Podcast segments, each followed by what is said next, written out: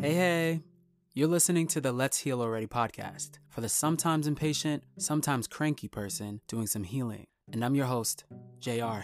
I'm an author, actor, and speaker from Far Rockaway, New York. And on this podcast, you'll hear me cover ground on a variety of topics from mental wellness and emotional literacy to blackness to masculinity and femininity to ending misogyny and patriarchy to last but not least, bisexuality and ending sexual shame.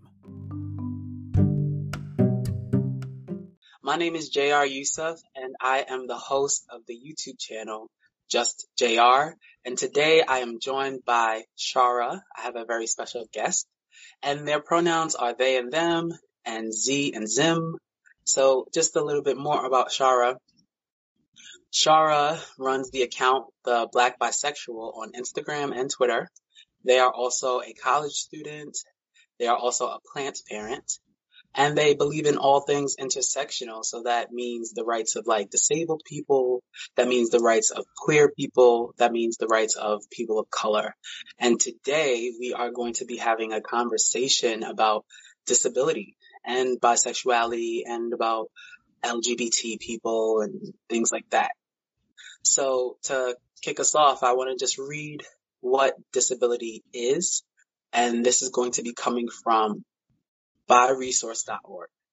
So, a disability is defined as a physical or mental impairment that substantially limits one or more major life activities. It has been found that more LGBT it has been found that more LGBT folks have disabilities than their heterosexual counterparts. When people hear the word, they have different ideas about what it means in a social context. And there can be a lot of confusion and misunderstanding. People with disabilities may use different labels to describe themselves, such as disabled, a person with a disability, or differently abled. Whatever, terminal, whatever terminology a person uses, only they and perhaps the medical professionals with whom they work can say if they have a disability or not.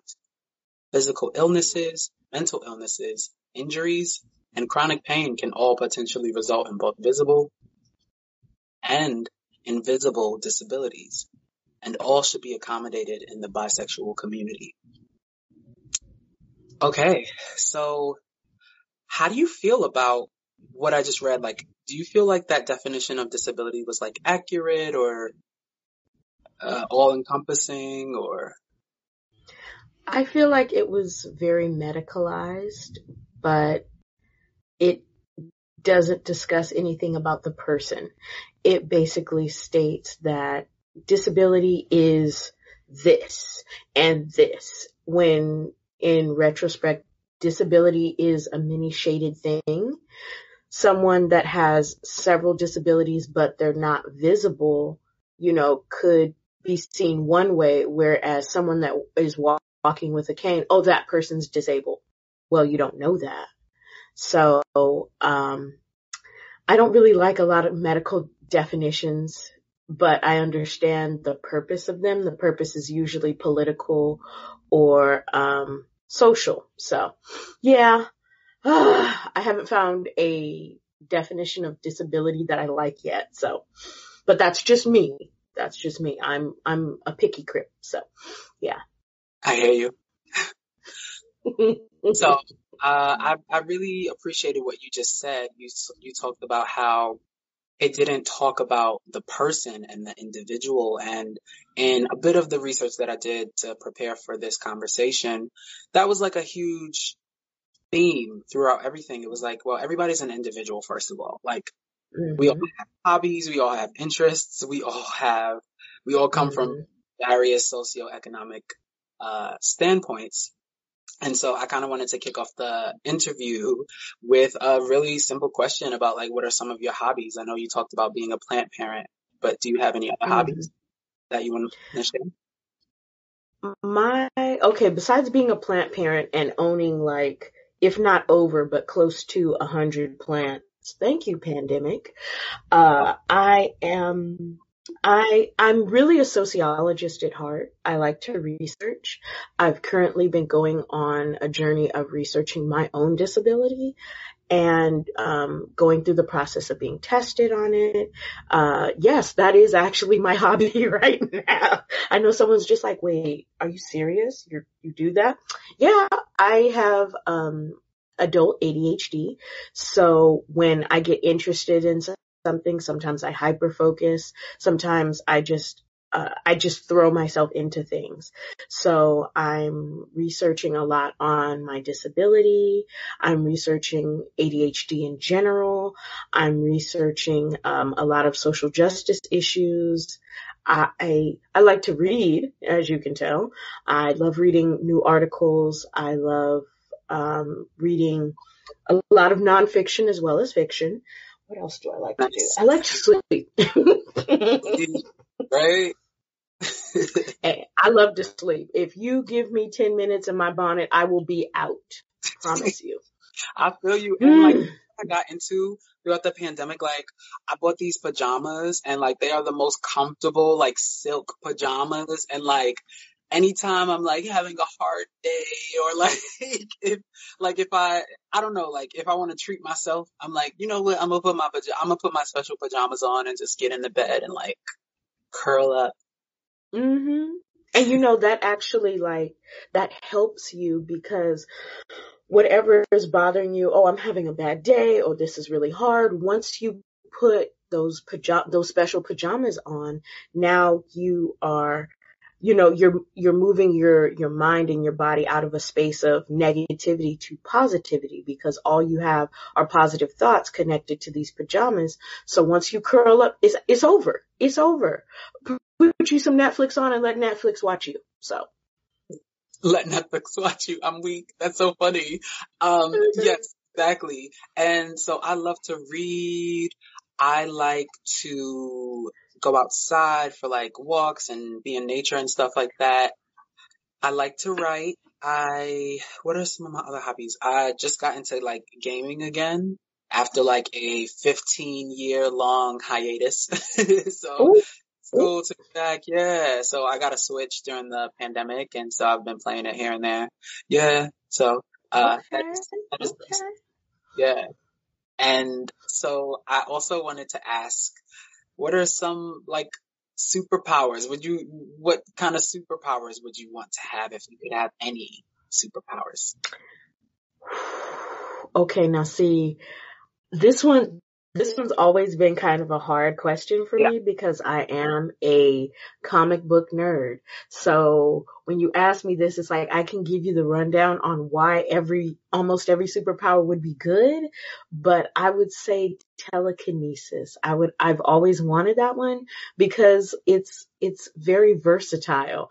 I could um, push gravity away and I could fly.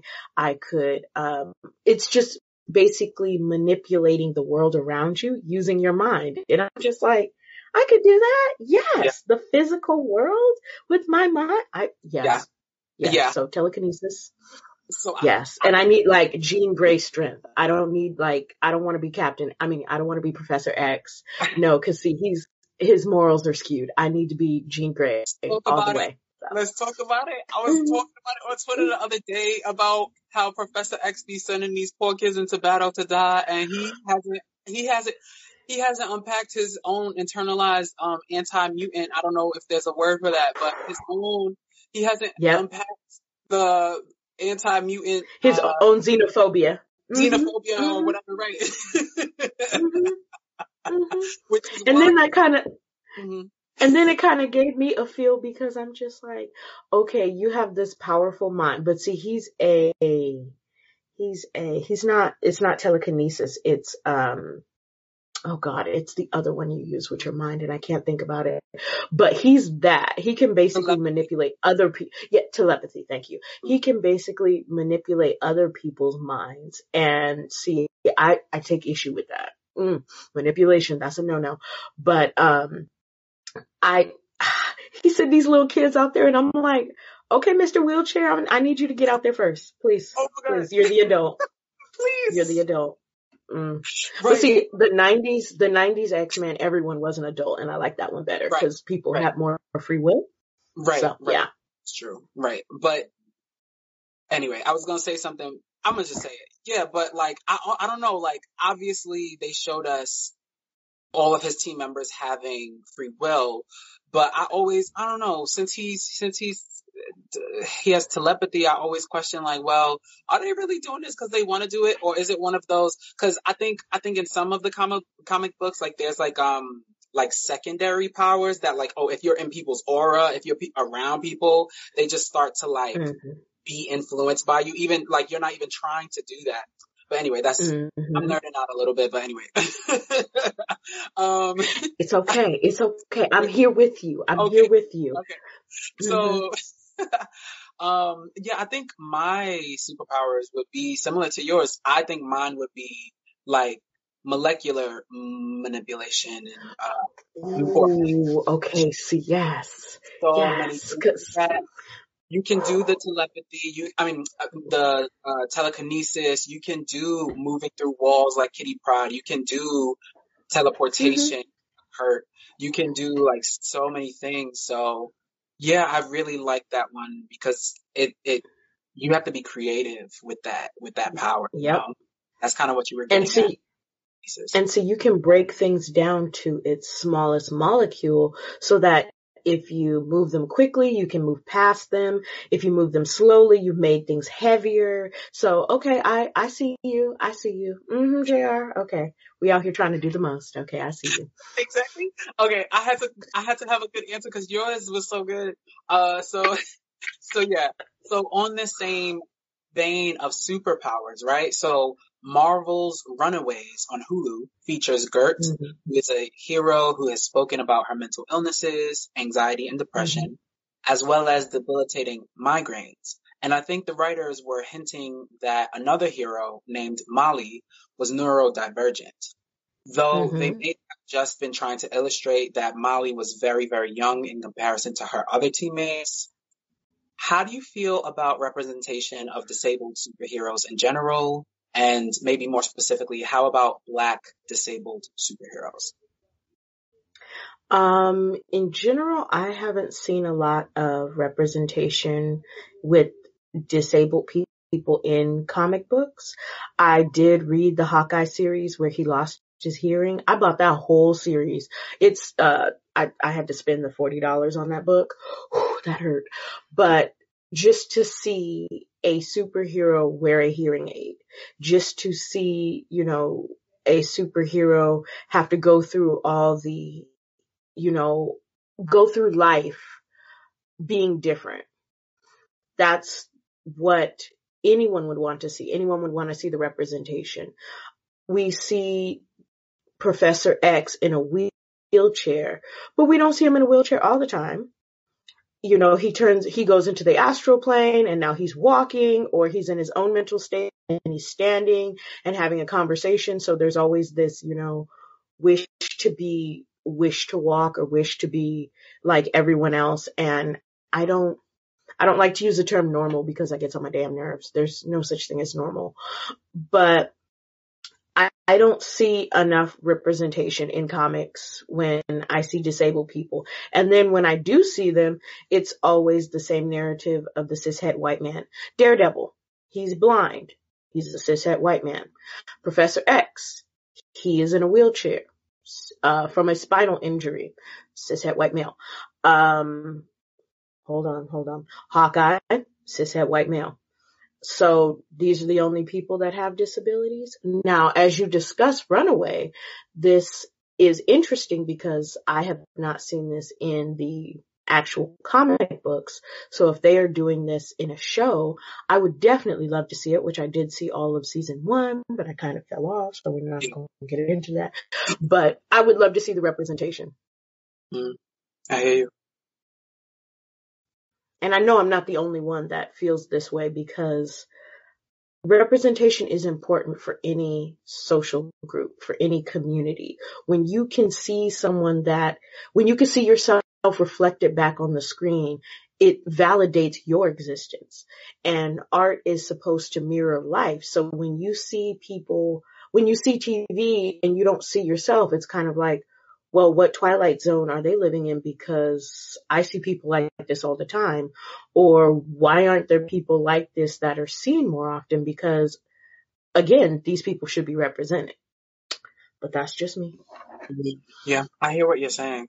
And that what you just said reminds me of being a kid and turning turning on movies or, or the TV or whatever and it just kind of kind of almost always being white people. But I mean, me and my sisters, we found, you know, UPN and, you know, Mhm, channels mhm. with black people on it. But it was odd. It was just weird because I grew up in a predominantly black neighborhood. So I rarely ever saw white people.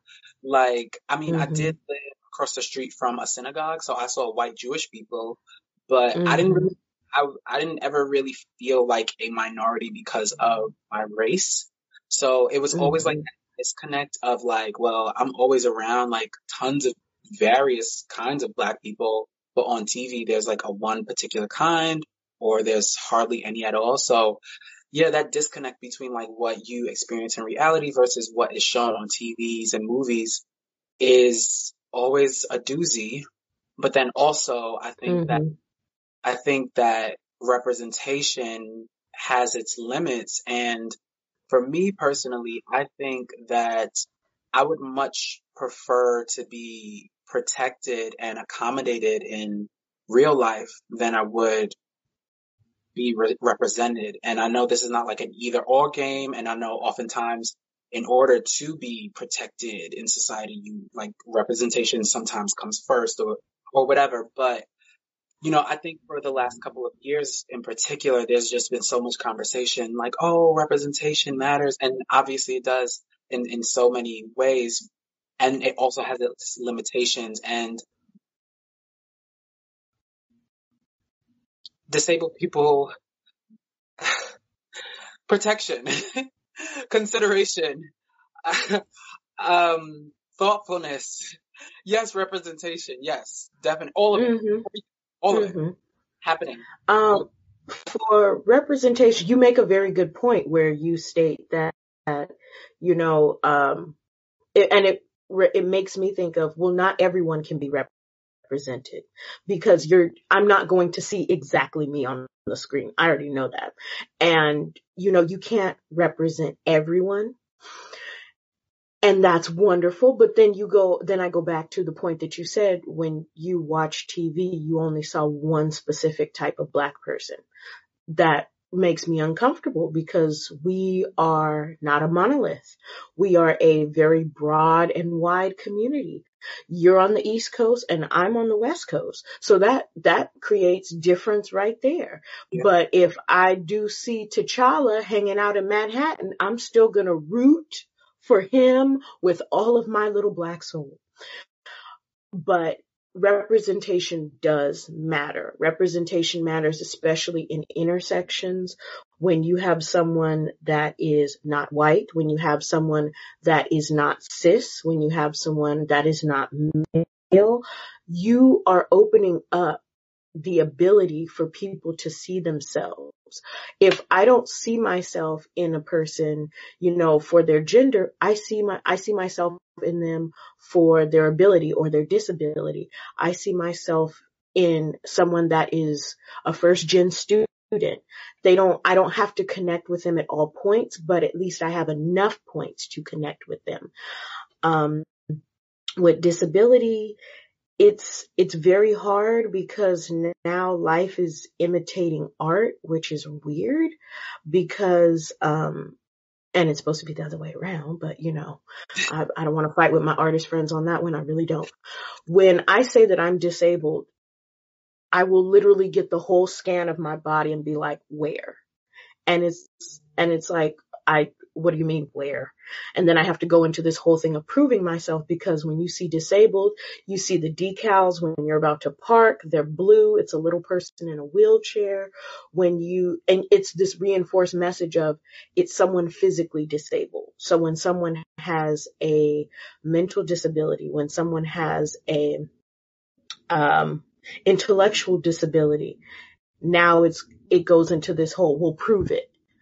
So this is why representation matters because if you're having conversations around mental disabilities, if you're having conversations around intellectual disabilities or chronic illness, people now have that language and it's like, oh, I saw this one time.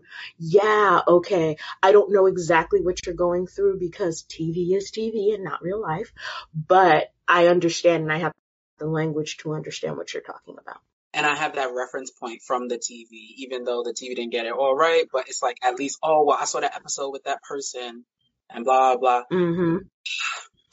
This mm-hmm. is so frustrating though because I just like mm-hmm. it's it's it's, uh, it's so frustrating because this is reminding me of like how I would say over the last maybe like three or four years in real life, some of my friends and family members have sort of like not come around, but like they're like, wow, bisexual men or bisexual people go through so much. And I'm like, yeah, Thank yeah, you. And, Thank and you. I've been like, okay. Saying this. I'm I'm 32 right now. Mm-hmm. I've been saying this to these people for, mm-hmm. for a long time. I've been saying it, and they know me. I'm not a stranger. They know me.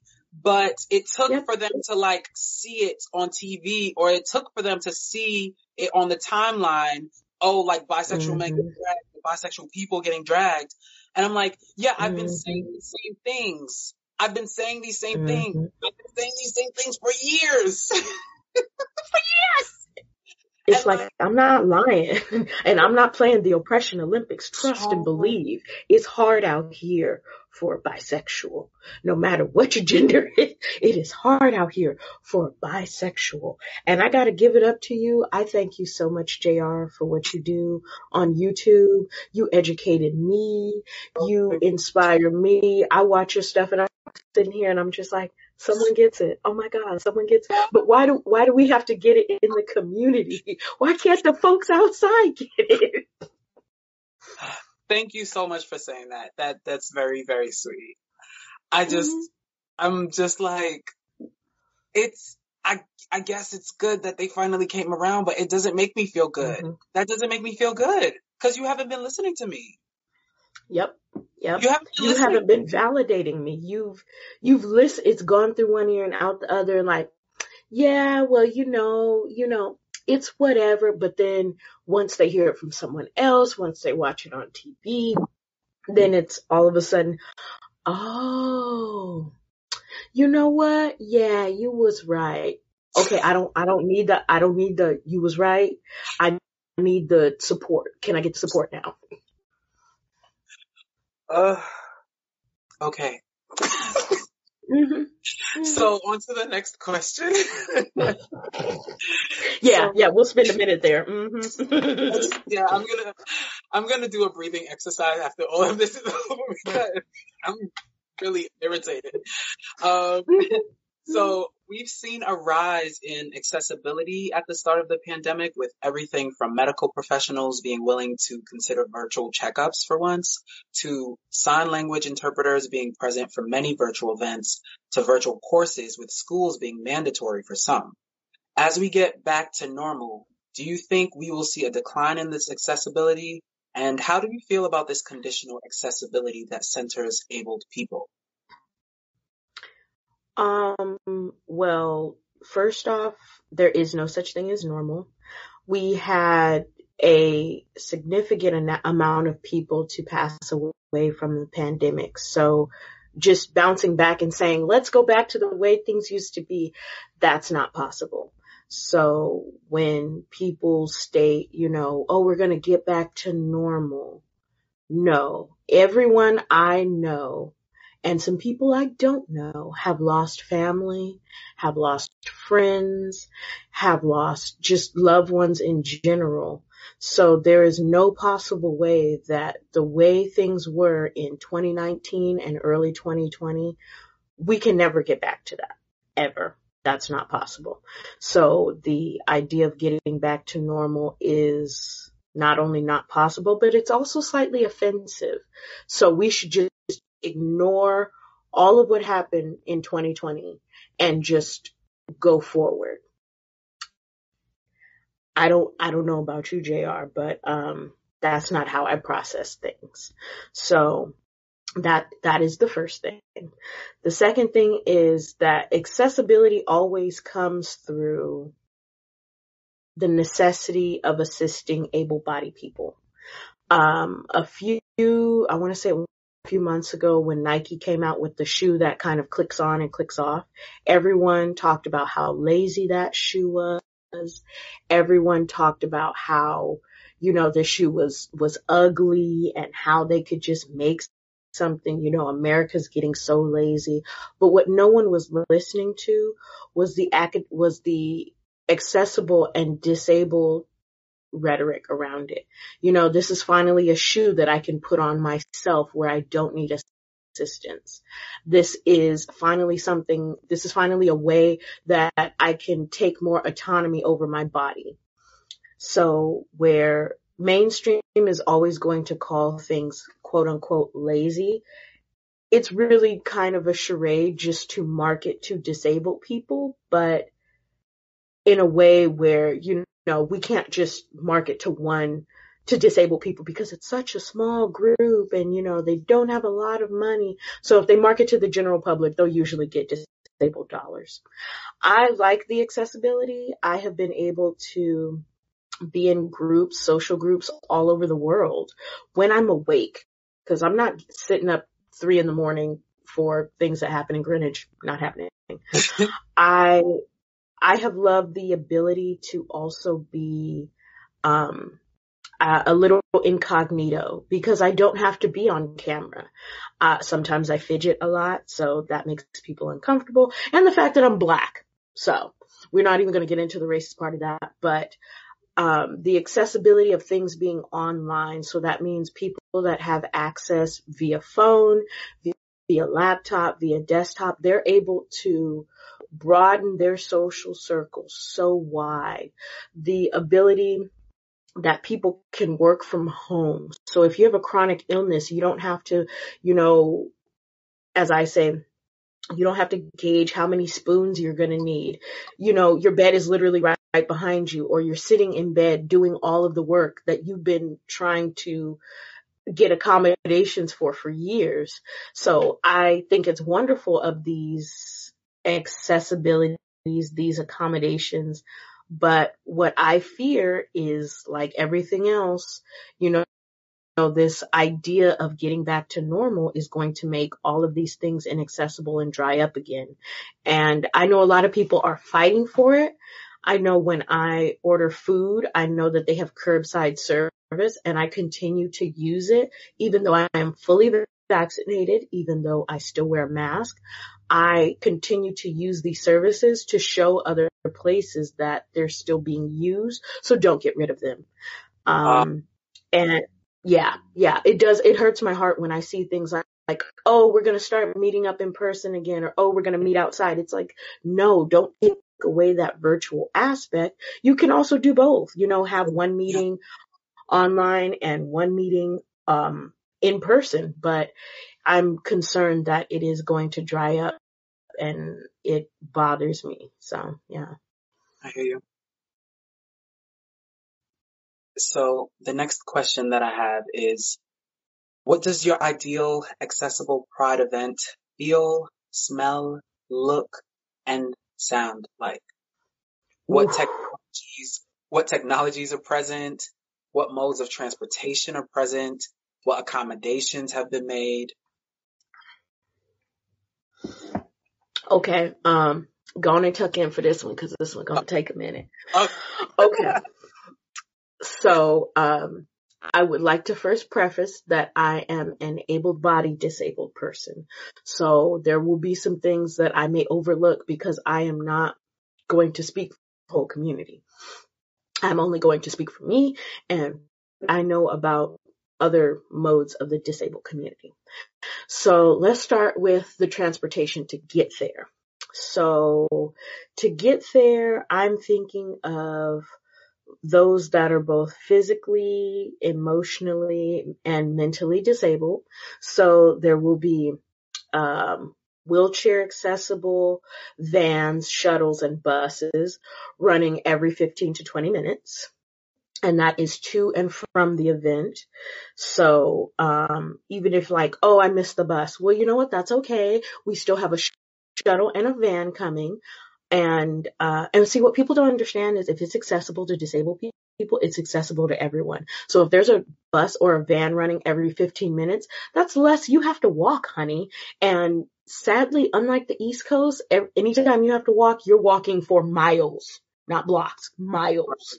Right. So, um, everything is wheelchair accessible. Everything is power scooter accessible or power chair accessible because not one size does not fit all.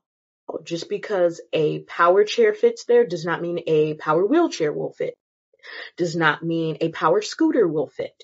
So I would make sure that the buses were accept, accessible. The buses, vans, and shuttles were accessible for all three modes, as well as uh, ramps for those with canes or um, those who you know who have issues just mobility in general. So that's just getting there. Um, getting there itself, I mean, once you're there, I would say it would be scent free because there are people that, that have, um, scent sensitivities. I personally do not have, well, I have seasonal allergies. That's different, but so I would, it would be scent free for the most part, but if you went to like certain booths or something and they had a scent, that'd be different. But for the most part, it would be scent free. Um, there would be bathrooms everywhere. Uh, these bathrooms would be large and accessible. Uh, I would say you, you would trip where you see a trash can, you see a bathroom. So like every five, five steps, there'd be a bathroom. In the back, bathrooms, there would be personal care attendants. So even if you get there and you're like, oh, I can't transfer from my wheelchair to the toilet, there's, there's one or two people that are just there to assist. And, um, I would say like they'd stand outside, they'd have a lanyard on and, you know, you just, you can just come and with like a green, like a bright green shirt that says like staff or assistant staff and you just ask them, Hey, can I get some assistance? Yep, sure. So you don't have to, you know, have this awkward of how do I get my care assistant there if I need them or, you know, what am I going to do if I have to do certain things, you know, and I don't have help because I know a lot of, um, physically disabled people will go, if they go out, they won't drink anything because they know as soon as they drink something, they'll have to go to the bathroom. So if they have to go to the bathroom, well, it's a whole, you know, it's a whole process and they don't want to, they don't know if the bathroom is accessible. They don't know if they can get assistance. So they won't drink water. And it's, it's, I drink water all day. That's psychotic. So no one should have to, no one should have to be dehydrated just to go out and have fun. So I am uh, making sure that there's care assistance not only in the bathrooms but wherever there are food trucks. I am making sure there is a variety of foods because everyone has sensitivities to foods. There are foods we can't eat. You know, everyone thinks that, you know, it's so cliche to be gluten free, but I know some people that are disabled that if they had gluten, it would kill them, literally kill them or send them to like, the hospital. So we're having, Yes, thank you. Yeah. They, that's exactly what it's called. Thank yeah. you. Yeah. So I'm having food trucks with not only like the greasy bits that we all like, but like vegan food trucks. I'm having vegetarian food trucks. I'm having halal food trucks. I'm having kosher food truck. I'm having food trucks for anything you feel like you want. If you just want corn, we have a just corn for you. If you're just like, I just want a little shaved ice with some honey on it, boo, we got you. And okay, that's just the food. Whew. Um, see, I see, I get deep. I get deep. When you talk about the um, like Pride itself is like one long parade, and then usually there's a concert or some type of carnival at the end. I want it to be wide. Okay, people are going to be everywhere on wheels, on canes, walking. So these these lanes, these streets need to be wide. I need um I need people that are walking to be on the outsides.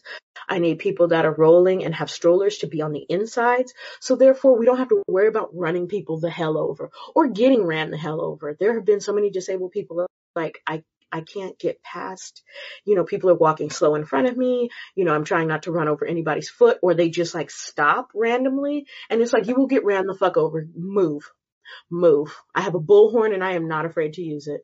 So, um, so I have that. Uh, uh everything is, uh, if there are are um, if there's going to be announcements, if there's going to be any type of shows, there will be two interpreters on stage, and then there will be four interpreters off stage. Because what I learned is that in when you interpret, you have to interpret in groups of two because you guys need to like switch out. You know, you get tired. Like like I would get tired, like you would get tired. You are basically interpreting live what someone is saying to another language.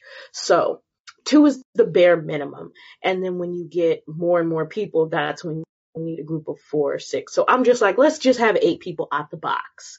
You know, we have, um, we have two people on stage, we have four people in the crowd, and then you guys just uh, rotate that way. So that's just the interpreters. Um, there should be a large teleprompter with uh, closed captioning, and the reason why we have interpreters and closed captioning, because those that don't know sign language can still be deaf or hard of hearing. So they can still read what's going on. okay, what else? What else? Floats. We need to see more disabled people on floats. We need to see more disabled people in the actual parade. We need to see more disabled people running booths. We need to see more disabled people in kink because kink is not going anywhere in Pride. We need to showcase and see all the people that are in the community and not just the same old cis, cis homo white faces. okay, that's all I can think of off the top of my head. and I know it's like, damn, you really did answer that question. That was, but you know what? That's that's all I got. That's all I got. Off the top, that off the top, that was yeah, off the top, that was great. So, um, to, to like support your answer or to like add to your answer, yeah, that's what I mean. How do you feel about wellness areas, rest stops, and disability workshops being a staple at Pride? Yes, and more, please, uh, for those that are, um, that are autistic, you know, maybe having like rest stop rooms that are sensory free. So you can just, um, I wouldn't say be like a porta potty because then it feels like it's claustrophobic, but just have rooms set up that is, that, um, could be silent or there could be sound and then, you know, just people can just meditate for five to 10 minutes. Wow. Well, Hey, that's uh, that. I can't believe I forgot that, but I heard a whole podcast about that, and I was like, oh my god, that would be so important. Um, also discussing wellness, discussing um, having workshops around, you know, how to speak to your doctor, how to advocate for self. Um, what does what does having a disability and showcasing a few disabilities? What does that mean?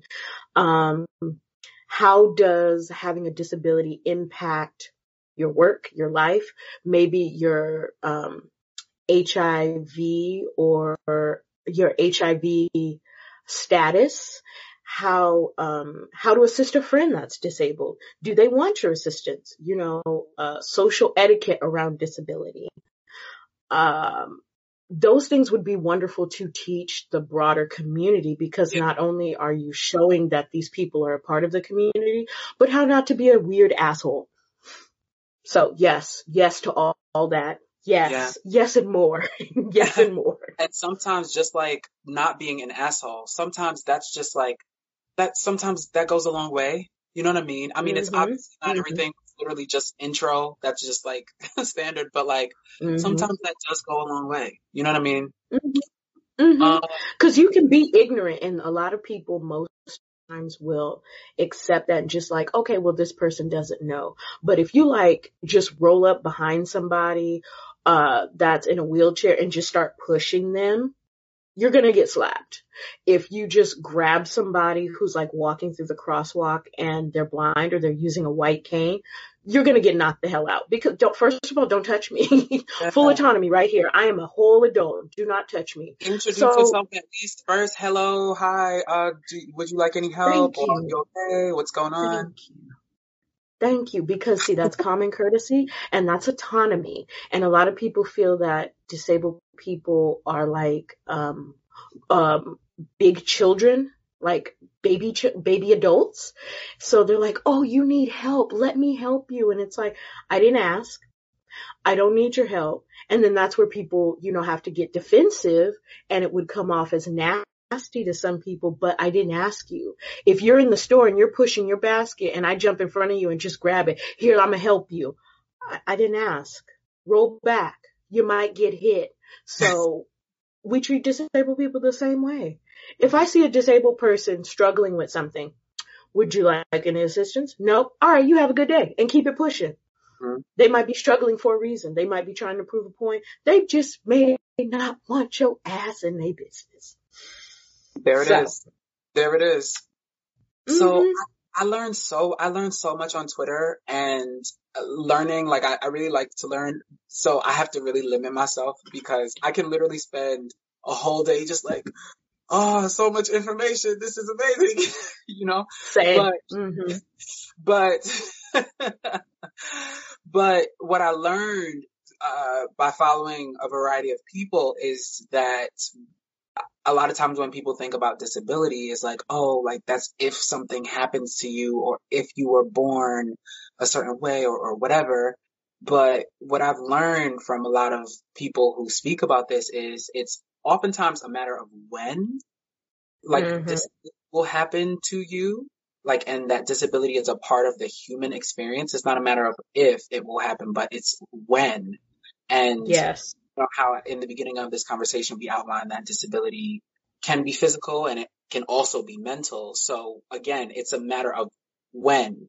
So mm-hmm. I think a lot of times people don't see themselves in disability or don't see that like happening. So they just completely disengage or don't want to even learn about it and then something happens. We go, we go into lockdown because we're in a global pandemic and all of a sudden people's cognitive functions completely break down. All of a sudden people are hitting a pandemic wall. All of a sudden people are severely depressed. All of a sudden people agoraphobia. They don't want to leave the house anymore, and they they can't, or they have some some physical uh, disability, and it's like, oh, all of a sudden I've I've arrived at this place, and mm-hmm. yeah, I think that I think that that was really transformational for me to learn about that, about it's a matter of when, not if. You know? Exactly. Exactly. Um, pandemic aside, everyone has or has had grandparents. You know that the human experience is we're born, we live, and then we we pass away. So in that, in those later years before the passing, things do break down. You can't hold your bladder as well as you used to. Sometimes your speech gets slurred. Sometimes you become confused. Everyone thinks, oh, that's way off. Uh, you, my grandmother recently passed away at the age of 80 from dementia. That can happen to anyone as early as as what 35 40 early on stage dementia? That can happen. Alzheimer's? That can happen. It's not a matter of if. It's a matter of when. Same as adolescence same as puberty same as menopause same as all these other medical things that will eventually happen to a body a person disability is going to happen. So for people to not want to discuss it until, oh, you're 60 or 70. Okay, first, that's creating the wrong narrative that all disabled people are old. That is not true. That is not true. You can be born disabled, as you stated, as well as you can acquire a disability in a variety of ways. But in the end, we will all be disabled at some point. It doesn't matter how well you take care of yourself. At some point, you will use a cane or walker because your hips, knees, ankles, back, whatever is, is going to be like, you know what? I'm going to give up the ghost. Ugh. So there are ways that you can mitigate this. There are ways that you can slow the process down, but it will eventually happen. So there needs to be more conversation about, first of all, disability is not for the elderly. Disability is for everyone across the board. You can, you can get a disability. Um, you can also have undiagnosed disabilities. This is where you just see people in life and you're like, you know, maybe they maybe they'd move around better if they had a cane. Maybe maybe this person can't focus because they have problems processing auditory language. Disability is we are one of the largest communities. We are 15% of the global population, but that's only the people that are disclosing. Think of all of those that do not disclose. Mm-hmm. So we're quite a large population and disability can range from, you know, I have problems handling small things to, you know, something that a doctor can diagnose. So, yeah. Wow. Thank you so much for mm-hmm. saying all that. Mm-hmm. What's your what's your wellness routine like, and how has it been going lately? Ooh, well, my wellness routine has changed because of the pandemic. Um, I am learning to listen to my body more. So my, my wellness routine involves plants. That is the first thing. Green energy is exactly what helps me focus, helps me bring in all of the intrusive thoughts and things. So I'm, uh, I use Wednesdays, which is today, as my, you know, rotate my plants, make sure everyone's watered, make sure I've uh, moved my lights around so everyone gets uh, enough lighting. I water who needs to be watered. I change out soil. So that, and everyone's like, that feels like work. No, that's actually my routine. So, um,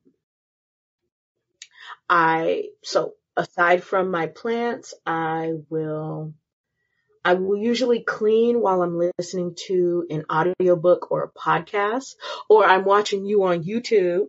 hey, Bible. I'm just like, hi, JR, how you doing? And yes, yes, you're a part of my wellness team. Mm-hmm, I said it. I said it. I'll be doing laundry and I'm just like, snap, snap.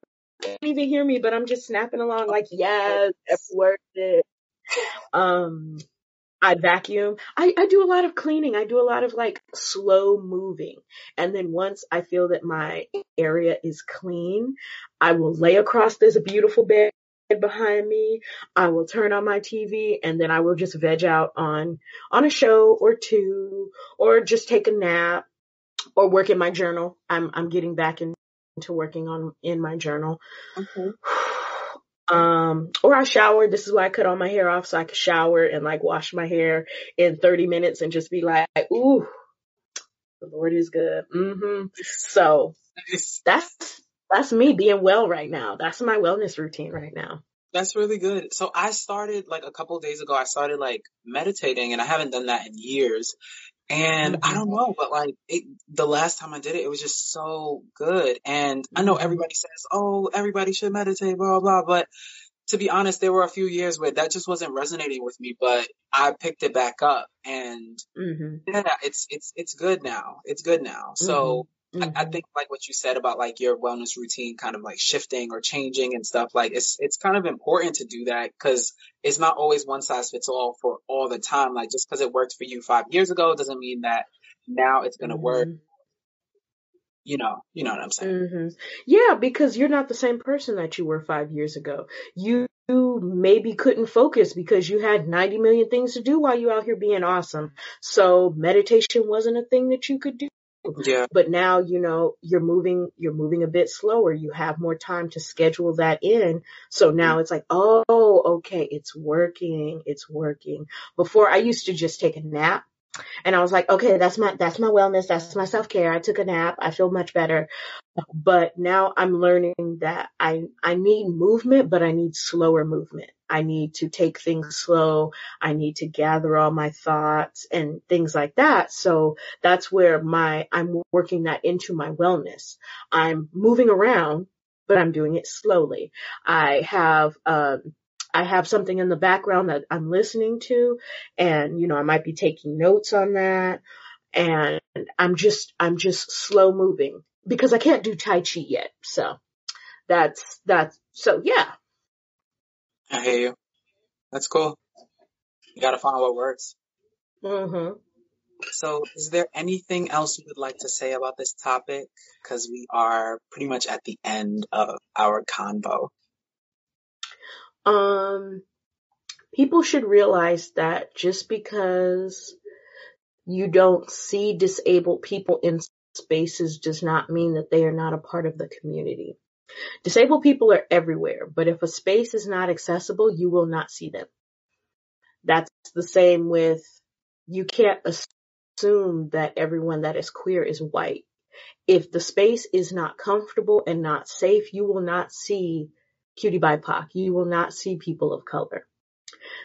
That is also the same of if you're in a bad relationship with someone that happens to be bisexual, you can't lump all bisexuals into being trash. No, the human you dated was trash. We do not accept them.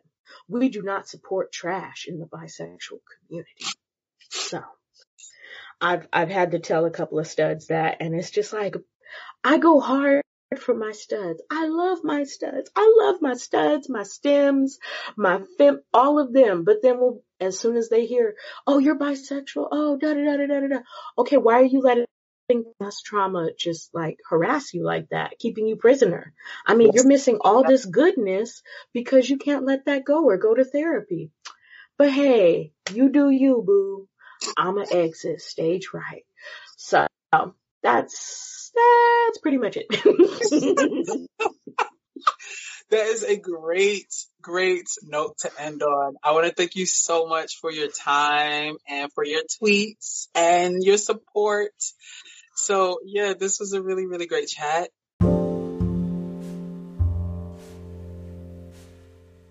I want to thank you for taking the time to listen to the Let's Heal Already podcast.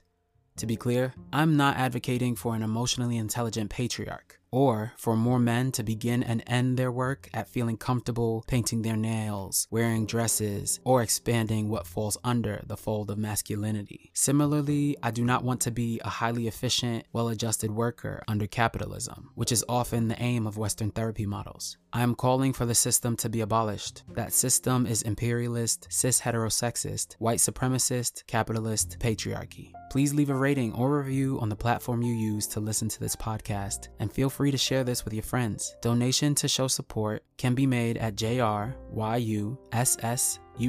on Venmo.